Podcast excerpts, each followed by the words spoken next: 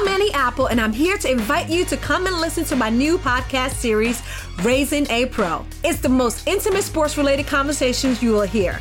Each week, we explore the journeys of some of your favorite NFL players through the eyes of those that know them best. From Joe Burrow, DeAndre Hopkins, Myles Garrett, Ezekiel Elliott, Nick and Joey Bosa, just to name a few. With exclusive insights and information, we leave no stone unturned. Subscribe now to Raising a Pro on your favorite podcast app.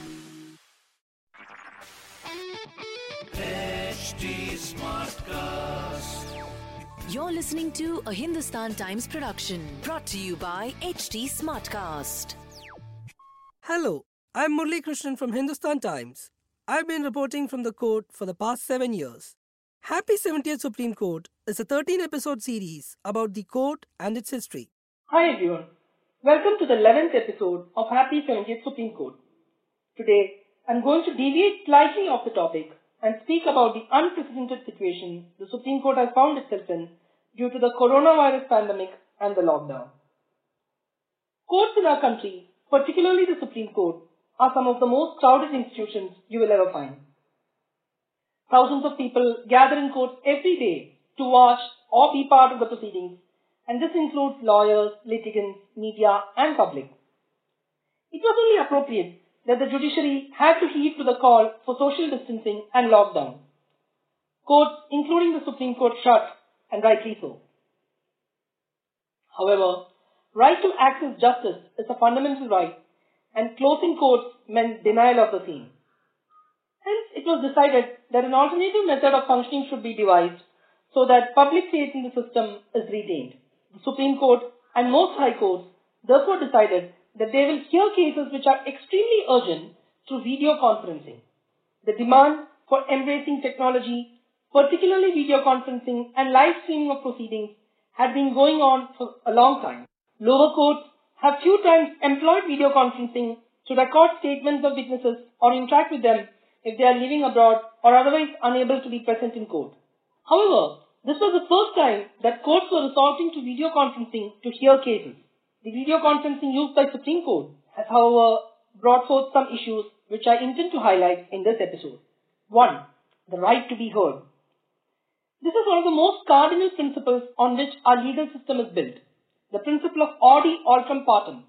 It simply means hear the other side.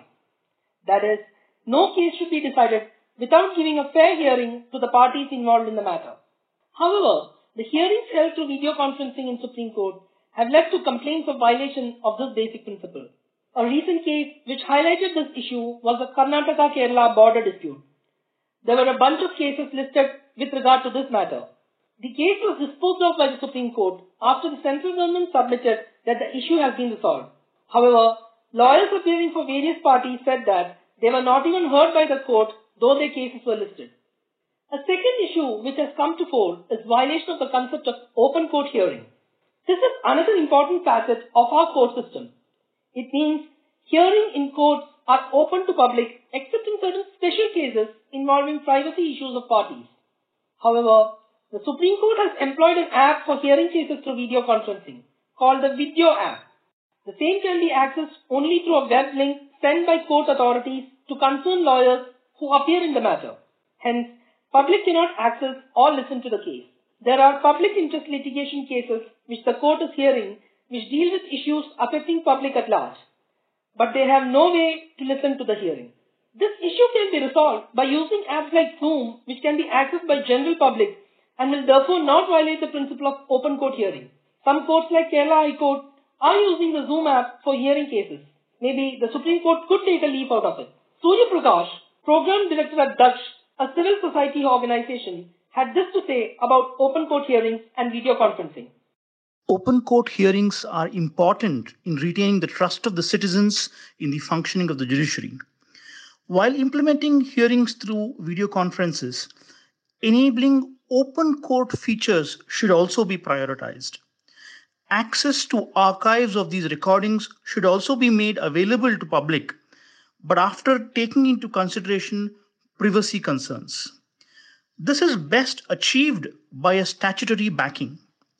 It is heartening to see that the Supreme Court has asked high courts to frame rules in this regard. Uh, our Daksh's next generation justice platform gives the framework for the legal backing to such an initiative. From an implementation perspective, it is only common to expect technical glitches in the first few days. However, these switching over costs should not deter us or should not blind us from the long term benefits of this initiative. This brings us to the third aspect technical glitches. This has been a major problem since the Supreme Court started hearing cases through video conferencing. On April 3, the Vidyo app did not work as expected and the court had to switch to hearing through WhatsApp. This meant that many lawyers could not join the hearing since there's a restriction on the number of participants on a WhatsApp video call. This in turn meant that the right of parties to be heard was affected. Supreme Court advocate Haris Beeran, who appeared in one of the matters through video conferencing, narrated his experience. Uh, since um, I was somebody who was a uh, party to this video conference proceedings, uh, I have to put it on record that uh, my experience was uh, slightly disappointing. Uh, on the first day, when the cases were taken up, there were serious technical glitches on the part of the registry and then uh, whatever network or whatever uh, uh, the app, the Vidyo app, which they had uh, asked us to download, that apparently did not function. And uh, they had to fall back upon the WhatsApp video call. Now, as we all know, WhatsApp video call, I think, cannot take more than uh, three to four persons at one point at one point of time. So, therefore, when my case was to be taken up, uh, the honorable judges said that uh, now we can hear only uh, those counsels from the state and therefore the rest of the people have to be disconnected. So then therefore we didn't know what happened in our case and ultimately some order was passed. Now the case was kept for another day that was last tuesday. And when the case was called out the uh, the app and all functioned that day but then when the first case was called up, uh, there was a message in the WhatsApp group that uh, we have to be ready with our cases, respective cases. But then when it was not called out, uh, and after half an hour, we got a message that none of our cases uh, will be called out because in the first case itself, the entire lot got to, got to be disposed of on a statement made by the Solicitor General. Now that was also very disappointing because uh, we had uh, there were some four or five petitions, and each petitioner had a lot to say about the case. Um, and we don't have any remedy also to tell the uh, the the concerned judge or the learned chief justice, whoever is whoever was presiding, uh, as to uh, what is to be done or what has to be. So there is there are these uh, uh technical defects and there are these shortcomings, according to me, which will have to be addressed to. Otherwise, the efficacy of video conferencing uh, will not be as desired uh, by all of us. So, the Supreme Court is definitely making a big leap forward by embracing technology through the use of video conferencing. But a lot remains to be done in this regard. It is up to the court to ensure that it gets the basics right as the orders of the court affect millions of people. If you wish for me to discuss any of Supreme Court's ruling, tweet to me at Legal Journalist. You can also show your love for this podcast by liking, sharing, and following us on HT Smartcast. We are ever present on Facebook, Instagram, and Twitter.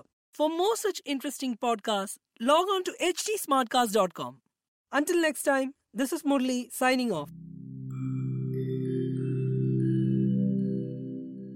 Hi, I'm HT Smartcast, and I hope you're safe and well. The next episode is about to begin. But just a small message of solidarity before that. In difficult times like these, living in isolation isn't going to be easy. But what if working from home, our own comfort zones, helps us discover new ways of being? What if this calm, this rest, it helps us listen to ourselves and the people around us more deeply? While that happens, you can find me at htsmartcast.com, connecting you to the world of comedy, culture, motivation news.